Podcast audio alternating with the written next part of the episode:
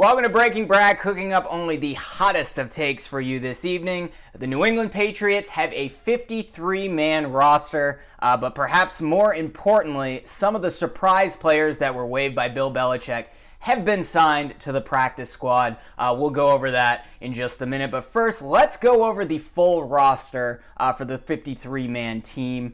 Uh, at quarterback, no major surprises. Mac Jones, obviously, followed by Brian Hoyer and Bailey Zappe. Hoyer looked great in the preseason, has more zip on his throws than in years past. And Bailey Zappe is a rookie, a bit of a work in progress, but reminds me a lot of Mac Jones. He'll likely be the eventual backup. Uh, at running back, Damien Harris and Rhamondre Stevenson top the list. Ty Montgomery will be a strong third down back. We hope his ankle injury isn't very serious. But that, that's also what Pierre Strong Jr. is for. He was drafted by New England in the fourth round this year.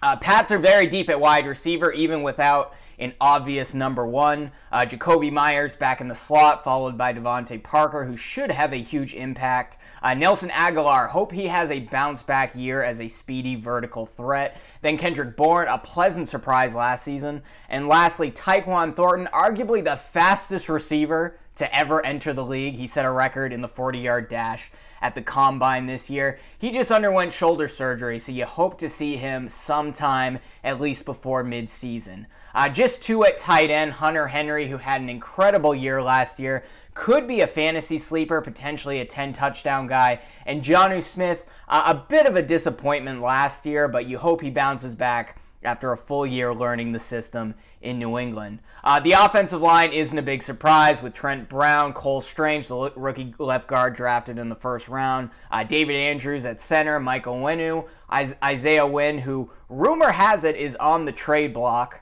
uh, Justin Herron, uh, Yodny Cajuste had a great camp, um, and Chasen Hines, who earned that last spot.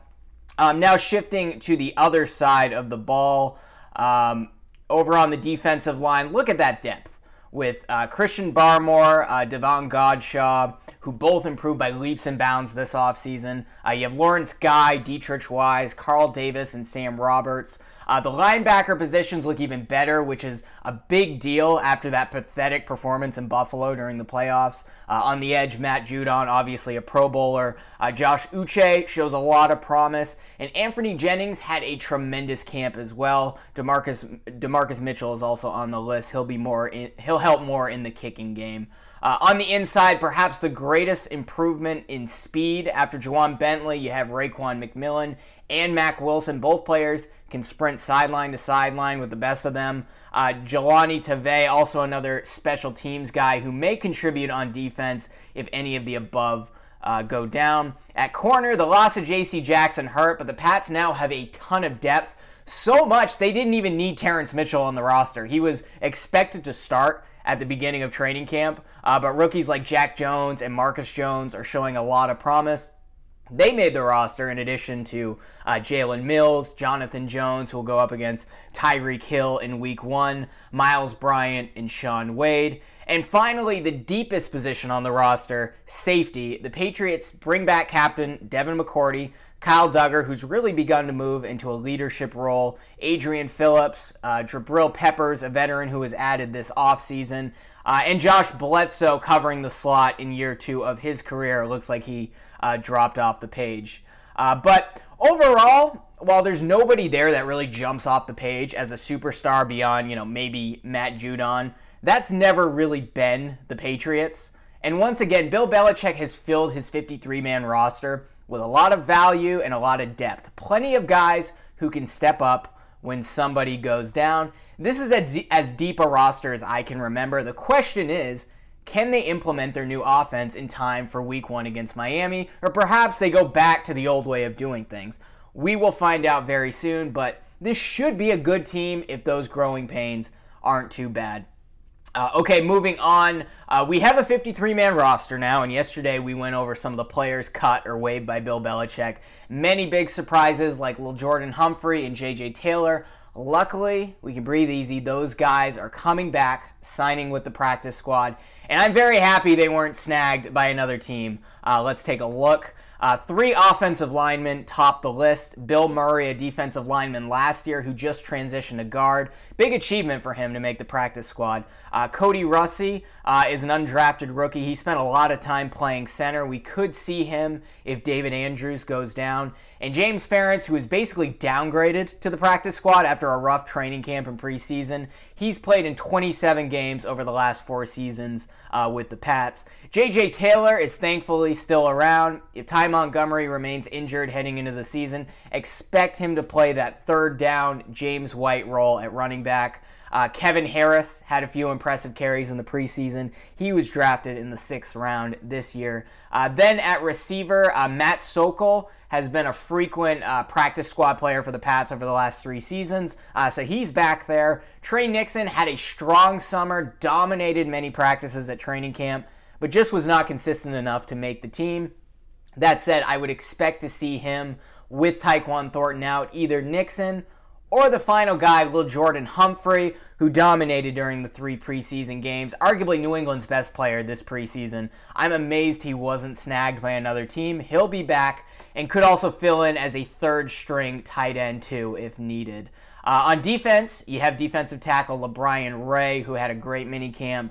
Uh, Jeremiah Pharms can play a number of different positions. Had a couple run stuffs against the Raiders in the preseason. That was good enough uh, to make the team. And then Harvey Langi, a linebacker that's played 38 career games, will add a veteran presence to the squad. Uh, happy to see Cameron McGrone back. He would have been one of the top linebackers in the 2021 NFL draft out of Michigan, but an ACL injury dropped him quite a bit. He sat on the sideline last year and is still looking to get back on track. This is a guy to watch out for, a potential star if he can get healthy and stay on the right track. Uh, Brad Hawkins, an undrafted safety, also out of Michigan, has picked up a spot. A lot to contend with at the safety position on the Patriots, so this just adds even more depth. And last but certainly not least, veteran Terrance Mitchell, arguably one of the most expensive practice squad players on a roster.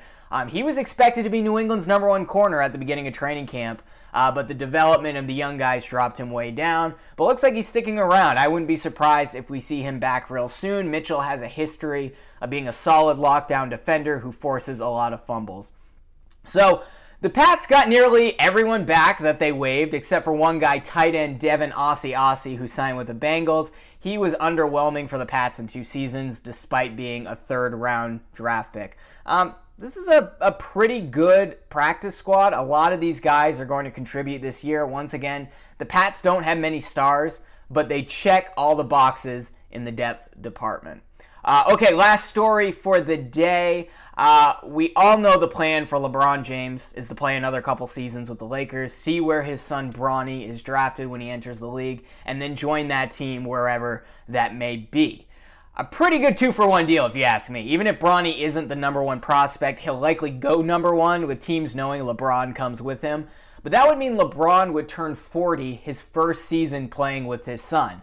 But a la Tom Brady, it doesn't sound like LeBron wants to retire anytime soon after that. Uh, according to Sports Illustrated, LeBron doesn't just want to play with his 17 year old son, Bronny, he also wants to play with his 15 year old son, Bryce. LeBron was asked about playing with Bryce and said, quote, I feel like I could play for quite a while. It's all up to my body, but more importantly, my mind. If my mind can stay sharp and fresh and motivated, then the sky's not even a limit for me. I can go beyond that, but we shall see. LeBron going beyond the sky through the ozone layer all the way to outer space to face the Martians. So, does that mean LeBron will sign another two year contract to play with Bronny, then become a free agent and sign a contract with Bryce's team? Also, will Bryce and Bronny even be good enough? These are all questions that will need to be answered. But I would not be surprised to see LeBron James play not just at age 40, but well into his 40s.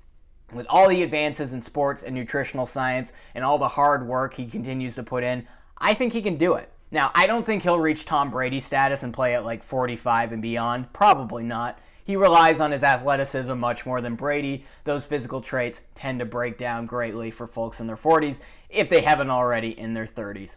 All right, that's it for today's episode. Be sure to like this video and click the subscribe button. We'll be back tomorrow. Until then, this is Breaking Brad.